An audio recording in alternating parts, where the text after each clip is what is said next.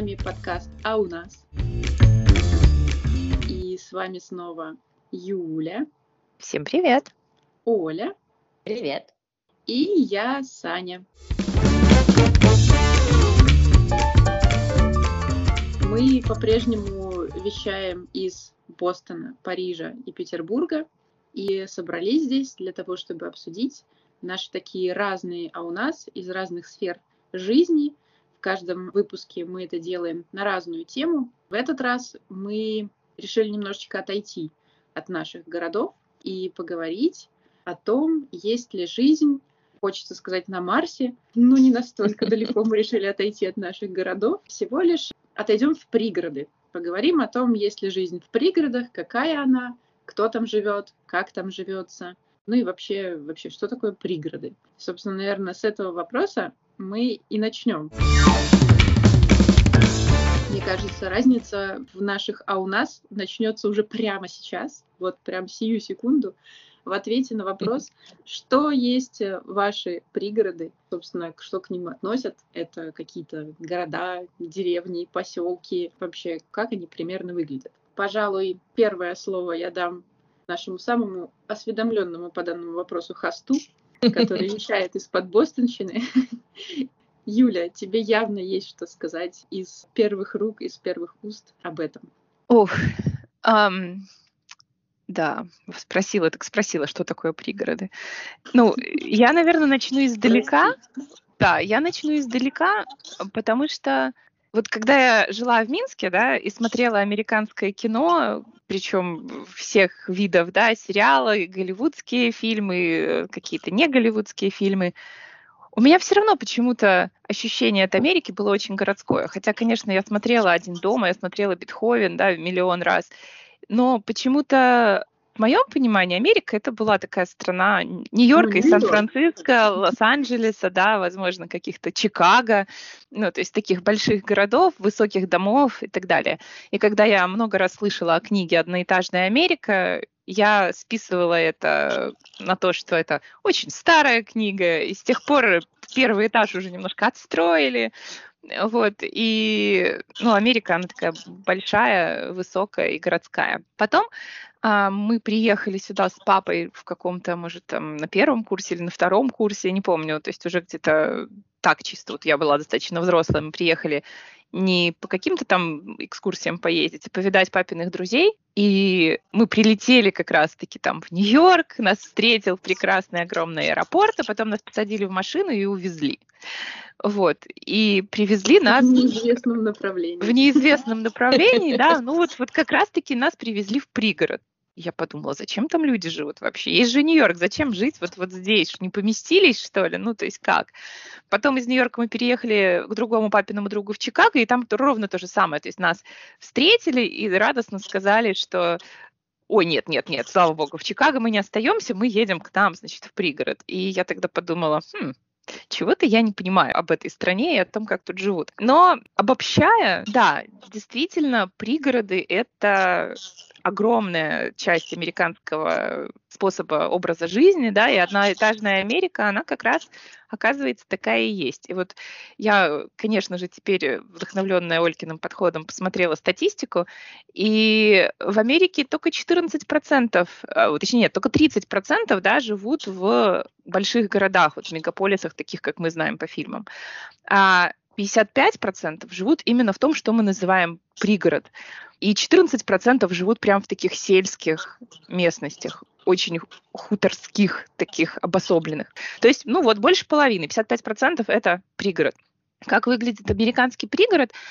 Я не могу сказать э, про всю Америку, да, но то, что я вижу каждый день, и то, что, по крайней мере, типично для Новой Англии, типично, наверное, для всего, что я видела в Калифорнии, в каких-то других там путешествиях, это маленькие городочки, окружающие, просто прилепленные со всех сторон к мегаполису и ответвляющиеся от него. То есть обычно есть какое-то там первое кольцо маленьких городочков, потом ступень, следующая, следующая ступень маленьких городочков и так далее. И чем дальше от города, тем каждый этот городочек становится более просторным, увеличиваются размеры домов, увеличиваются размеры лужаек, э, увеличиваются размеры парковок, да, чем дальше от города, чем ближе к городу все, все это сжимается и становится все кучнее и плотнее.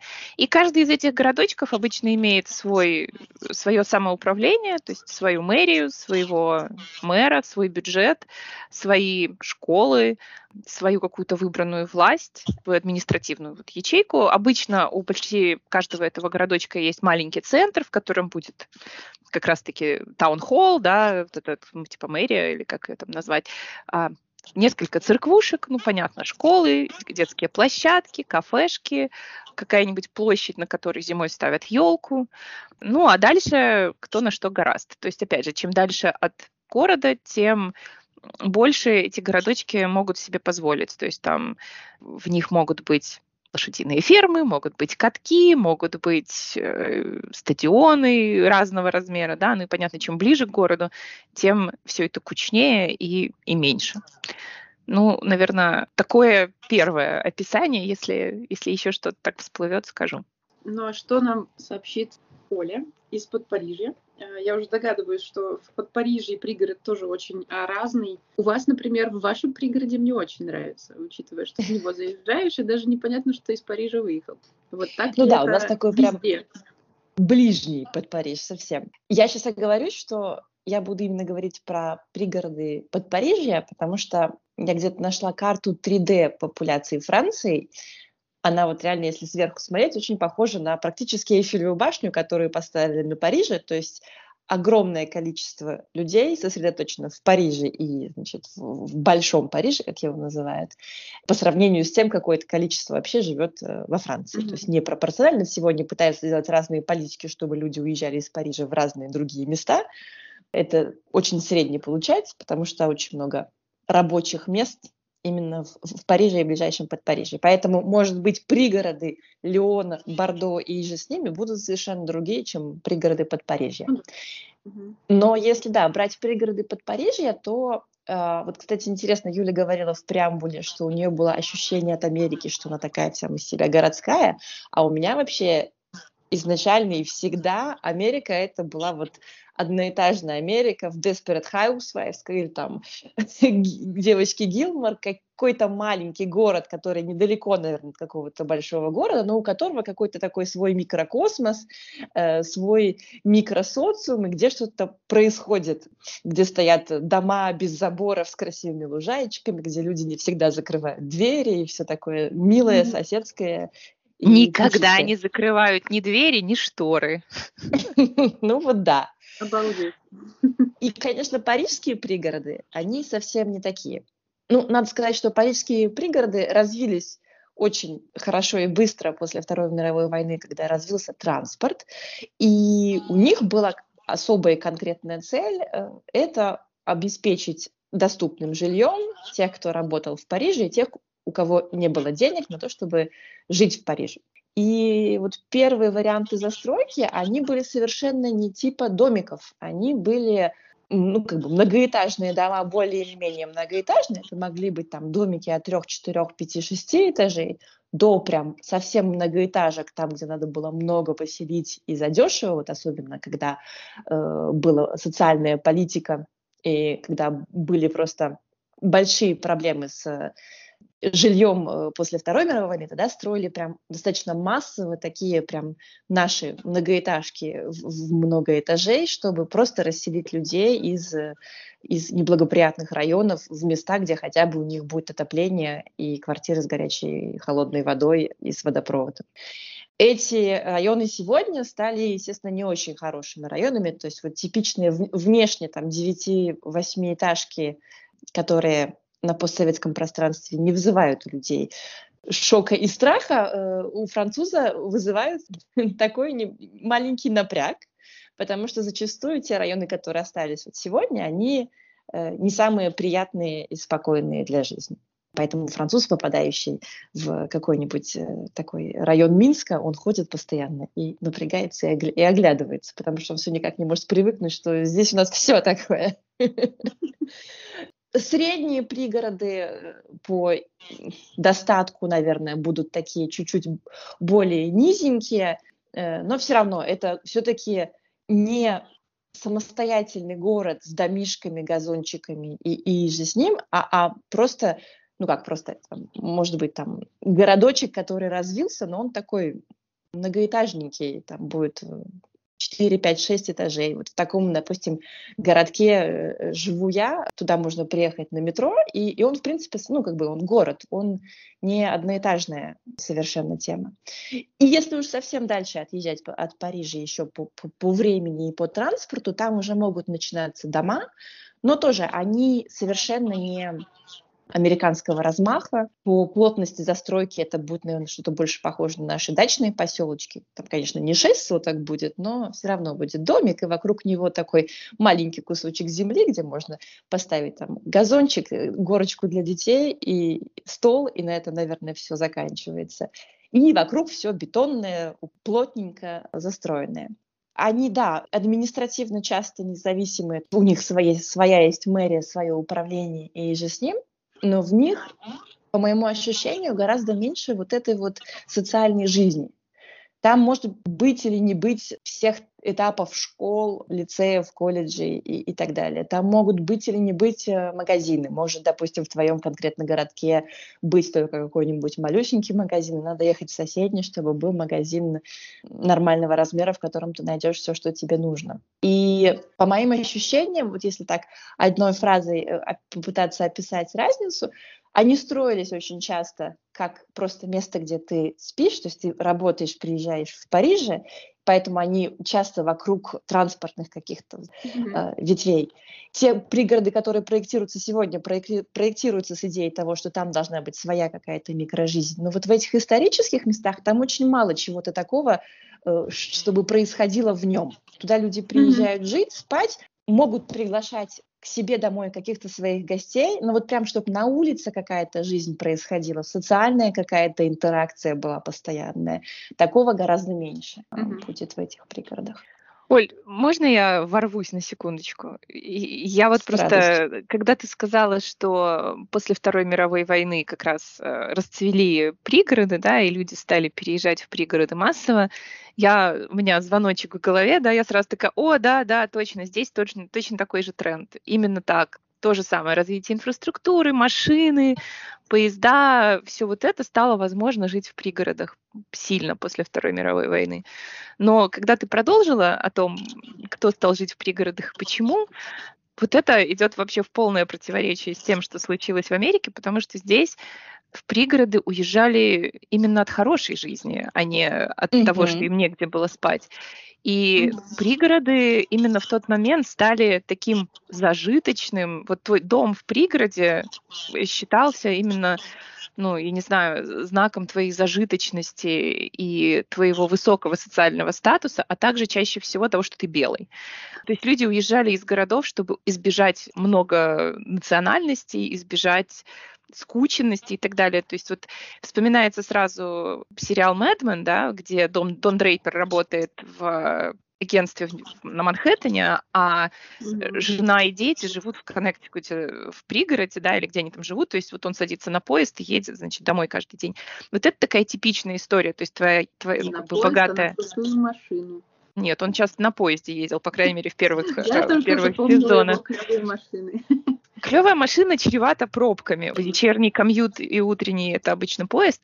Но тем не менее, вот это такая обратная ситуация, да, то есть э, наоборот, люди ехали туда за большим количеством места, чем ты можешь позволить себе в городе, за тихой, размеренной жизнью, за как раз вот такой вот идиллической картинкой, когда твоя прекрасная жена в прекрасном платье 50-х, э, как э, Бетти Дрейпер, значит, готовит тебе индейку или там запекает тебе курочку каждый вечер, а ты такой, значит, занятой, возвращаешься домой с работы, и тебя ждет твой идеальный вылизанный домик с домработницей и прекрасными, вымытыми, чистыми, сытыми детьми.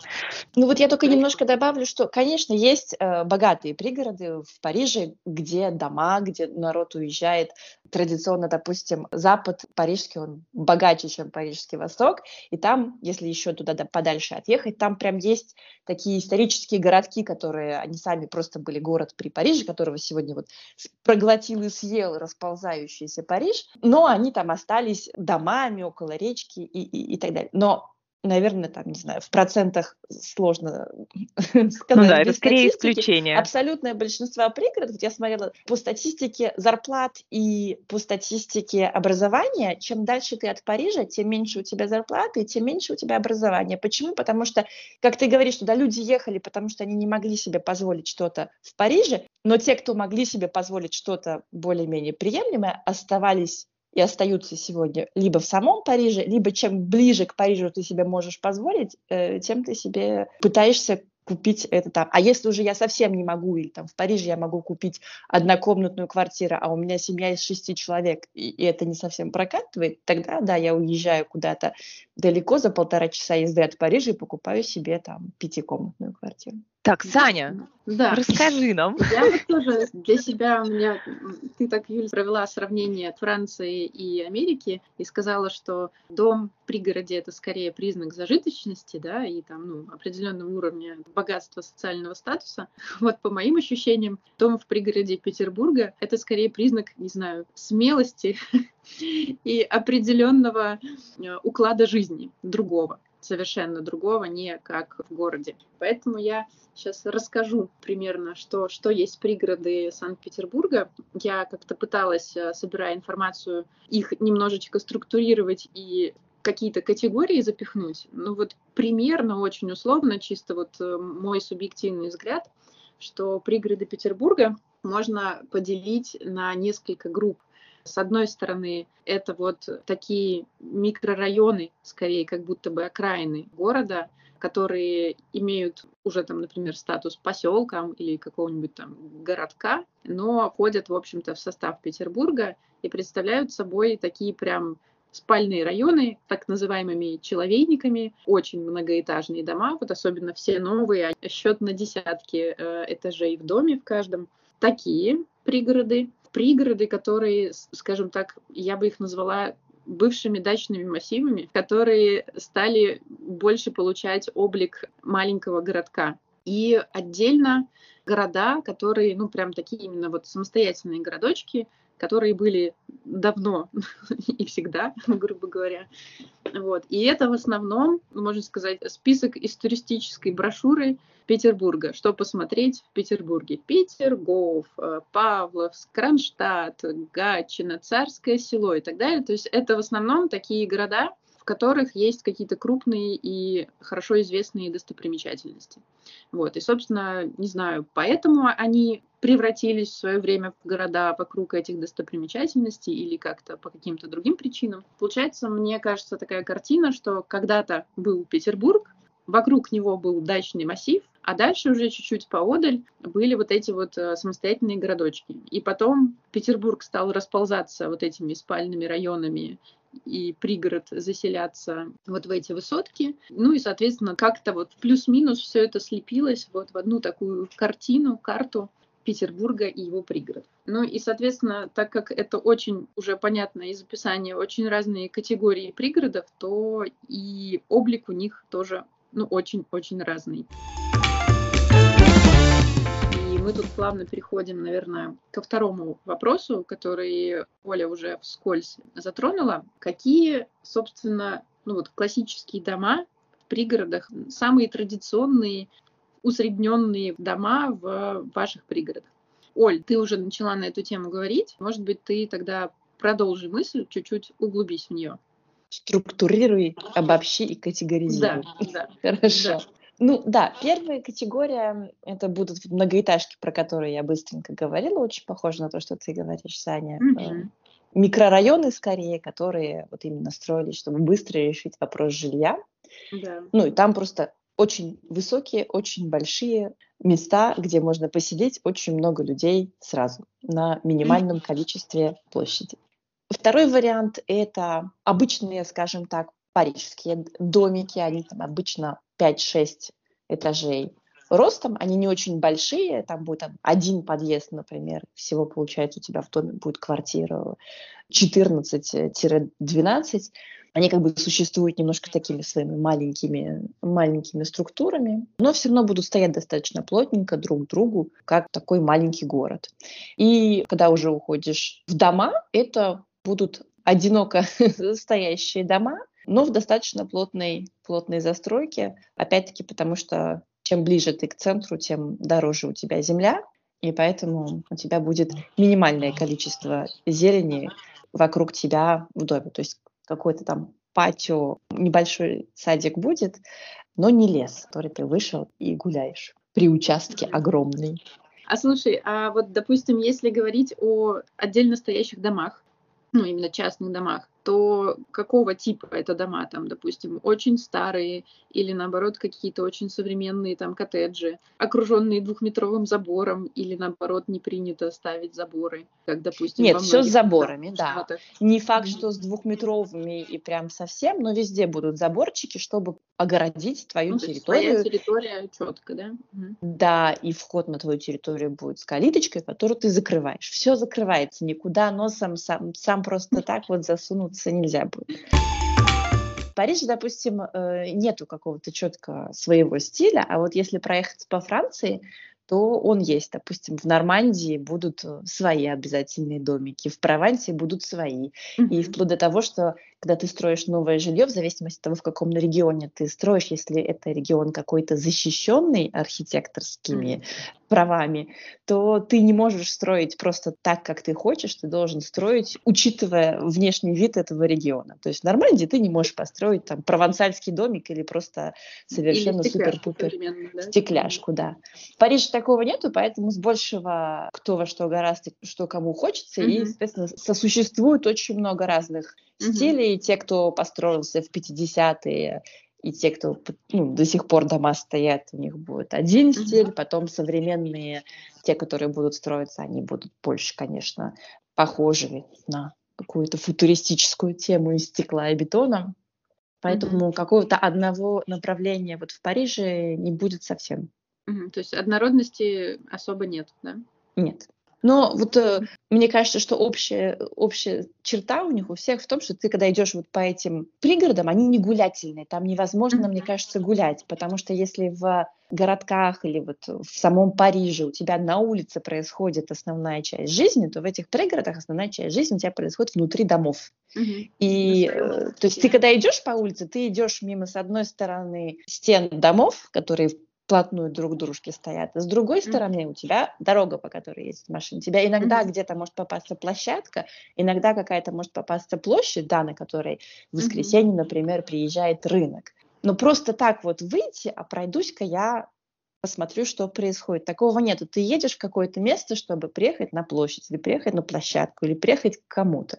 Вот. Mm-hmm. А в Париже же, и вот совсем такой маленькой части близлежащих пригородов, куда ходит метро, ну, которые практически Париж по сути своей, ты вышел на улицу, у тебя там какие-то кафе, какие-то могут там фестивали проходить, какие-то выставочки маленькие будут, и ты можешь выйти на улицу из своего дома и, грубо говоря, не имея точного направления, куда ты идешь, что-то сделать, куда-то попасть и как-то провести время. Угу. Юля, у вас, наверное, все-таки не так. Наверное, все-таки нет. И я сначала оговорюсь, Это потому прекрасно. что... Я сначала оговорюсь, что когда... наш подкаст. Да. Я говорю сначала, что когда я говорю пригороды, я не включаю типа Кембридж, да, потому что Кембридж это не пригород, это часть Бостона, вполне такая самостоятельная, ну, точнее, сейчас меня жители Кембриджа побьют, но это, это самостоятельный город, город Гарварда и MIT, и как бы он просто город такой же, как Бостон, в нем будет меньше многоэтажек, он будет больше похож на Париж, но тем не менее это город, я не отношу его к категории пригородом. Когда я говорю о пригородах, это как раз-таки вот мы отъехали, отъехали из Бостона и Кембриджа. Э, наверное, надо сказать, что та же логика применима и здесь, что и, боже мой, что с моим голосом, что и в Подпарижье. Чем дальше от города, тем больше дома, тем ближе к городу, тем они плотнее. И могу сразу сказать, у меня есть опыт жизни и там, и там. Мы жили какое-то время в первом, можно сказать, кольце пригородов под Бостоном. И там домики стояли довольно близко друг к другу. У каждого из них был маленький пятачок земли, скорее за домом. Вот, а вокруг дома это просто парковка или дорожка к твоему гаражу, там, или вообще там даже гаражей, наверное, почти ни у кого не было. То есть просто дорожка к твоему парковочному месту, какая-то зелень перед домом, зелень за домом. И там часто бывает, что в одном доме живет несколько семей. Например, первый этаж это одна семья, а второй этаж это вторая семья. Или дом разделен вертикально пополам, и это такие курятнички высокие, да, в три там уровня, например. таунхаус.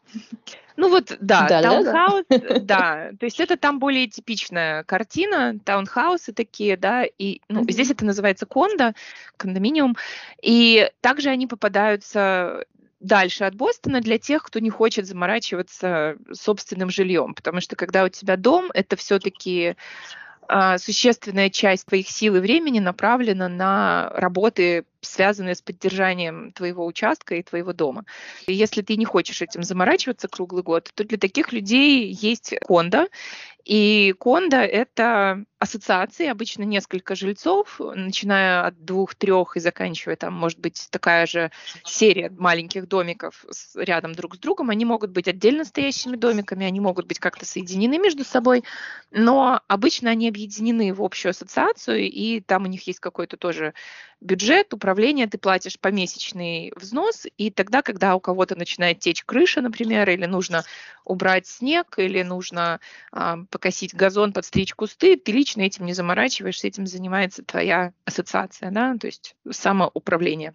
Угу. То есть это второй вариант жизни в пригороде, да, это вот такая мини, мини-организация. Начиная вот как раз мы жили первые пару лет, мы жили, ну не первые пару лет, первые пару лет жизни в пригороде, мы жили в таком кондо, и у нас были наши соседи, у нас был общий бюджет, месячные взносы там и так далее на какие-то нужды дома.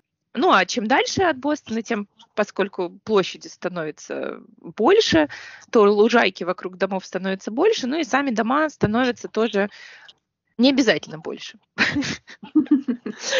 Неожиданно. Да, неожиданно. Ну вот просто, опять-таки, мне кажется, американские пригороды, они такие очень сегрегированные, да, то есть каждый город имеет немножко свой дух и свой характер. То есть есть города дорогие, есть города консервативные такие, средние.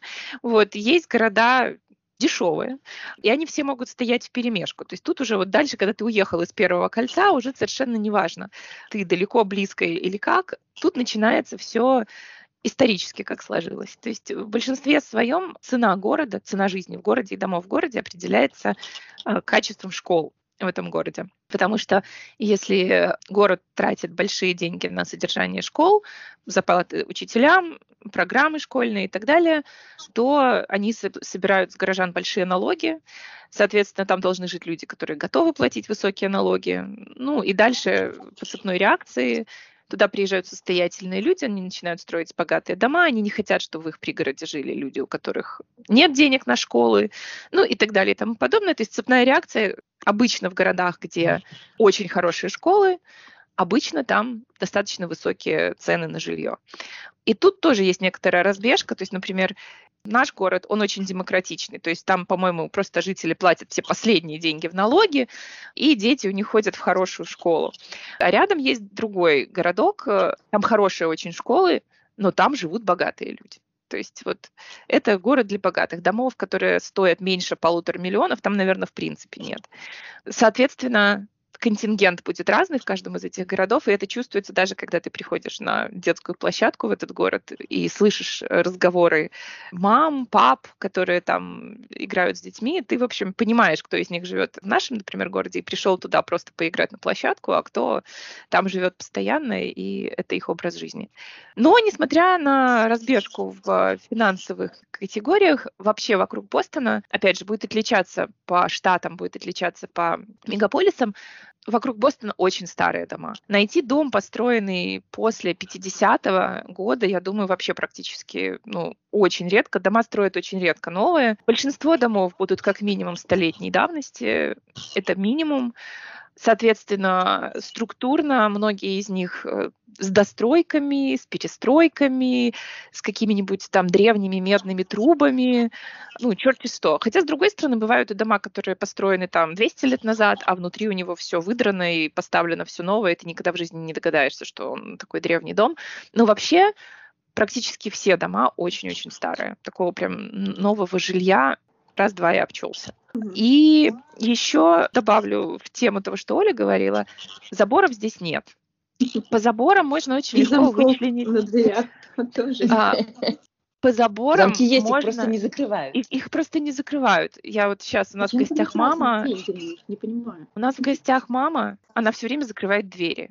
Все. И я не понимаю, я хожу и бешусь, потому что я каждый раз вхожу, а дверь закрыта. Какого черта? Она дверь в гараж закрывает, задние там двери там. Я не могу, я просто каждый раз бьюсь в эту дверь, потому что я привыкла, что она открыта. Двери открыты, э, заборов нет. По наличию запоров э, очень легко определить русские семьи. Если есть забор, то это русские обычно там живут. Ну, Или французы, видимо, переехавшие тоже. Э, французов, ты знаешь, за заборами я не встречала. Ну, возможно. Но русскоговорящие семьи, да, очень часто ставят заборы. А, слушай, а ну, это мигрирует под местность. Да, заборы ставить можно, пожалуйста. Точнее, нет. Ты приехал такой вот и типа поставлю-ка я себе забор метра полтора. Есть, есть города и есть нейборхуды, в которых эти правила будут прописаны. Например, mm-hmm. если ты живешь в каком-нибудь суперкрасивом райончике, где у всех кедровая крыша из дранки, да, то там может быть правило, что вот э, на улице такой-то и такой-то нельзя поставить рубероид на крыше, да, или mm-hmm. может быть по городу правило, что заборы не могут превышать высоту там такую-то. Но это есть не везде, это очень сильно зависит от района и города, где ты живешь, и поэтому высоту забора ты, скорее всего, должен будешь согласовать со своими соседями, от которых ты отгораживаешься, как бы. Но если они не против, то, в принципе, зачастую ты можешь э, поставить забор, ради бога. Но опять же, обычно заборы есть у собачников, и обычно, если это забор, то он за домом и прозрачный. Или у mm-hmm. русских. И у русских это обычно, ну, как бы большой перед домом, все огорожено, ничего не видно, два метра. Но, опять же, таких я видела очень мало в своей истории жизни и поездкам по пригородам. И то, чего еще очень не хватает в американских пригородах зачастую, это тротуары. Поскольку вся жизнь в основном проходит на автомобиле, то дороги в пригородах часто сконструированы таким образом, что тротуар там не предусмотрен. Еще и... меньше погуляешь, чем по парижским пригородам. Да, то есть какие-то центральные улицы, где именно кафешки, ресторанчики, библиотека, таунхолл, вот там есть тротуары, но как только ты сворачиваешь на мелкие вот ответвления, там уже с тротуарами напряженочка. И есть, когда покупаешь дом, например, да, я не знаю, популярен ли это приложение, сайт э, где-нибудь, кроме Америки, Zillow, ну нет, окей. Вот, там э, это такой сайт, где выставляются на продажу в основном все дома, и ты можешь посмотреть фотографии, размеры, там, участок и так далее.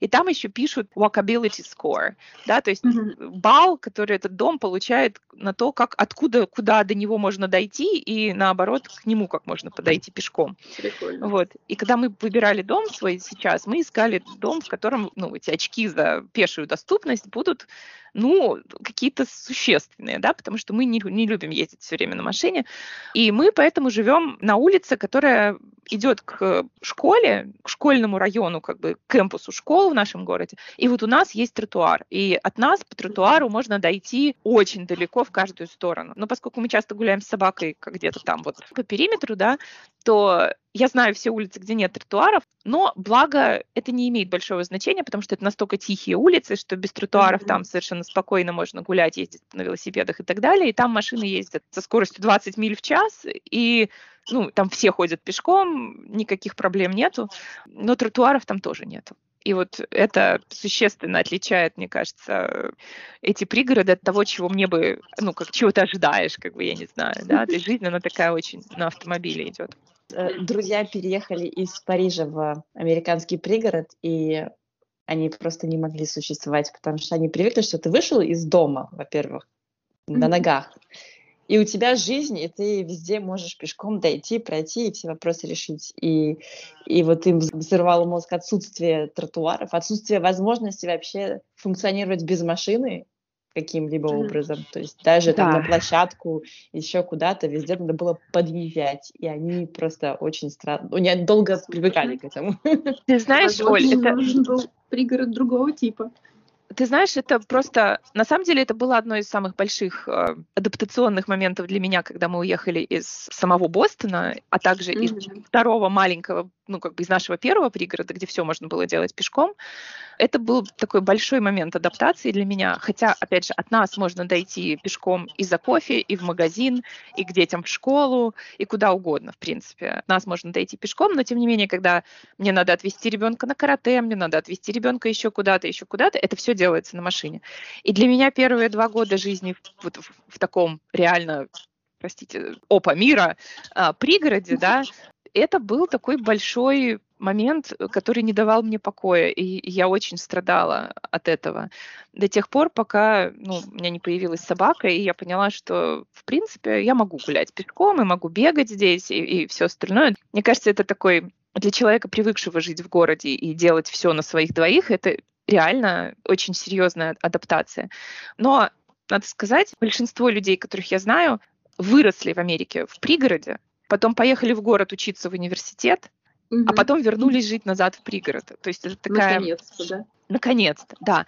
И поэтому для них это не является открытием, шоком, адаптацией и так далее. То есть для них это нормальный, привычный уклад, хотя вот на какое-то время своей первой молодости, да, они выезжают в город и живут там свою бурную юность, ходят пешком и кайфуют от этого, но как бы, мне кажется, это именно для, для нас, э, людей, выросших в городе, такая серьезная непривычность. Да, я вот хотела добавить э, два момента. На последнее, то, что ты говоришь, во Франции очень четкая тенденция, что у тебя очень много школ в Париже, и очень много первых работ в Париже, и очень часто люди, которые родились не в Париже, в какой-то момент э, своей молодости в Париж приезжают либо учиться, либо на первую работу, и там до 25-30 лет они в Париже тусят. Но очень часто эти люди, они потом уезжают не в пригород Парижа, они потом уезжают куда-то себе домой а, обратно, в Бордо, в Прованс, в, в Нормандию и, и так далее. А вот в Подпарижье, да, ты можешь, в принципе, просто быть парижанином и уехать в Подпарижье, чтобы у тебя была больше квартира или все время там жить. Но люди, которые хотят вот такого более рурального типа, они уезжают вообще куда-то далеко, а не в то, что называется Иль-ду-Франс, то есть прям вот этот парижский регион. И у меня была какая-то вторая мысль, но я ее забыла, поэтому мы можем забить. И у нас опять заканчивается время, а Саня еще не ответила на второй вопрос. А их всего четыре. Ну что ж, я знаю, чем это светит нам. Это светит нам вторым эпизодом про пригороды. Вот не знаю, Давай, будешь ли слушать второй эпизод про пригороды? По-моему, пока увлекательно. И мы еще даже не дошли до нашего личного опыта. Вообще даже ничего да. практически не сказали. Мы вообще только добрались до того, как пригороды выглядят, и еще ничего не сказали, как там живется. Да. Да, а там, да, есть что сказать мы начали вскользь об этом говорить, и я вот сижу и думаю, что в любом из вариантов типов пригорода Петербурга жизнь меняется драматически потому что это вообще не одно и то же. И забегая чуть-чуть вперед мой личный опыт, я на заре своей жизни в Петербурге, когда мы только переехали, в том числе имела возможность пожить просто, ну, даже не в пригороде, а на окраине Петербурга, рядом с метро, но вот на там последних станциях. И я поняла, что я бы так не хотела жить в Петербурге. С таким же успехом я могу жить так в Минске где-нибудь, не знаю, там с чем сравнить, на каменной горке там или еще где-то, вот, и никогда не видеть центра города, потому что просто на него не хватает ни времени, ни жизни.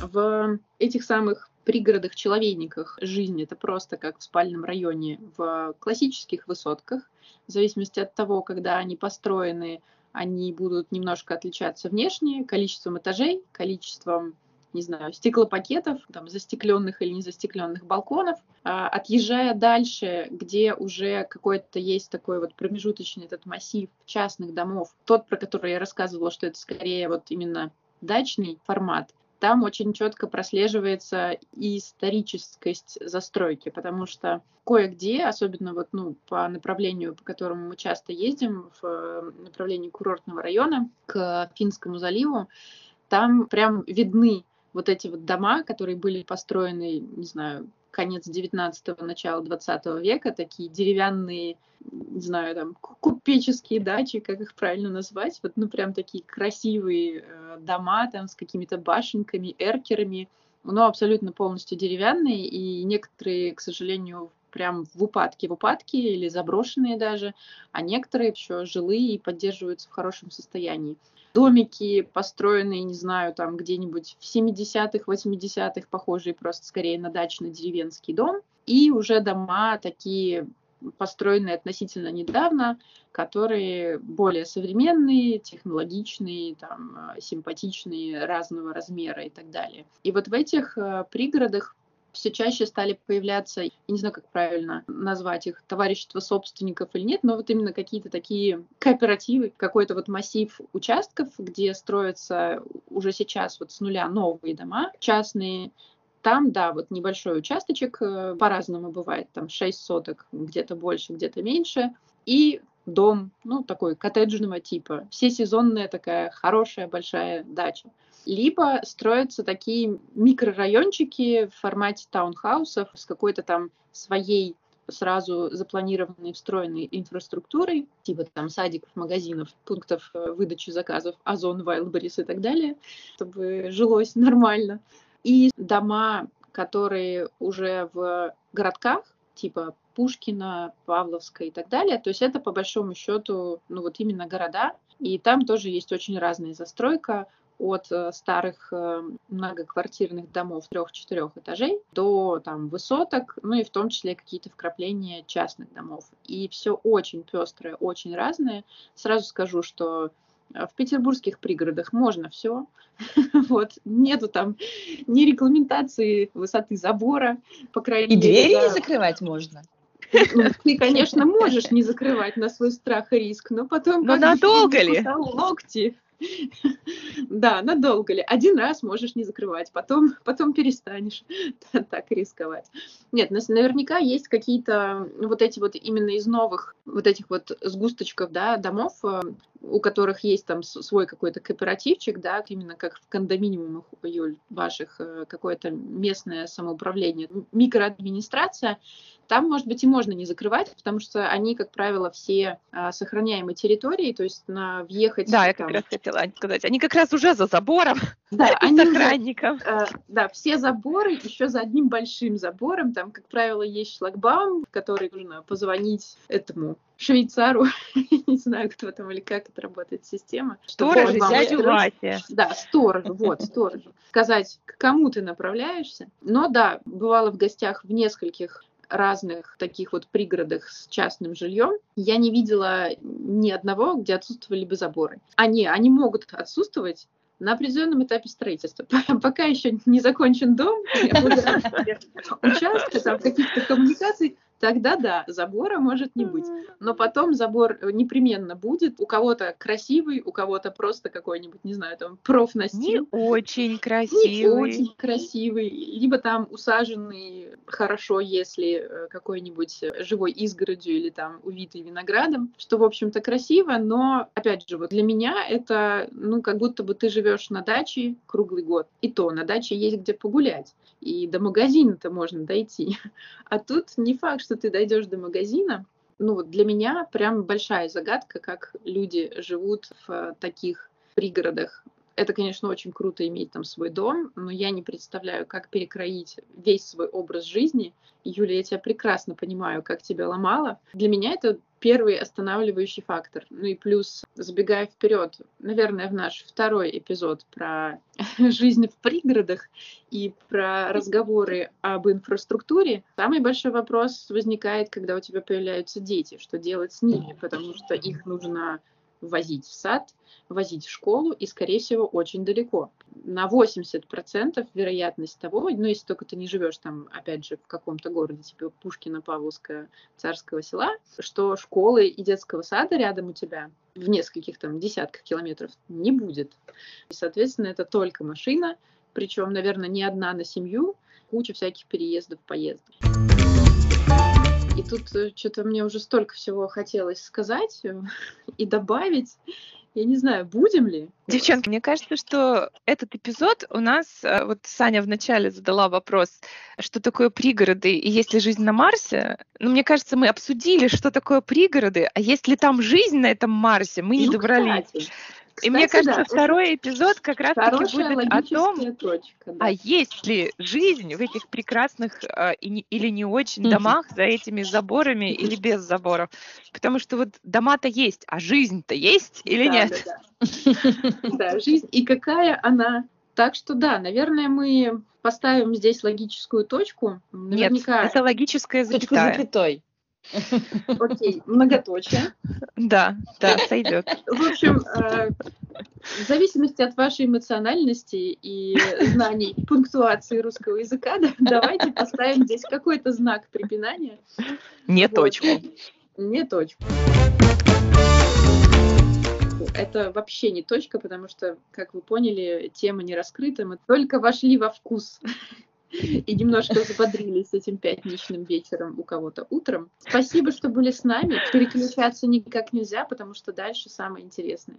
Самое интересное о том, как вообще люди-то живут, а у нас. И наши опыты. Будем рады и вашим опытам. Можете присылать их заранее э, и оставлять комментарии где вам заблагорассудится. И обязательно слушайте нас, ставьте 5 звездочек, лайки. И рассказывайте о нас друзьям, которые живут в пригородах. О нас друзьям. Вот обсудите с ними эту Иди тему. в города. Да. Соберите, а вдруг они... так сказать, информацию вот вообще. А Видите? вдруг они в своих пригородах ни разу о нас не слышали? Живут там такие дикие. В пригородах там скучают, грустят и думают, ну За забором. спросил, как я тут живу вообще. Да. Вот. Поэтому да. В общем, видите, нас трое близких подруг, оказывается, сколько всего разного и необычного, и всего по-другому, а у нас происходит в каждой сфере нашей жизни. Поэтому общайтесь с друзьями, рассказывайте про наш подкаст и делитесь, делитесь, конечно же, вашим, а у нас опытом везде, повсюду. Мы очень ждем. До встречи через две недели. Да, до встречи через две недели. Ребята, до скорого. До скорого. Всем пока.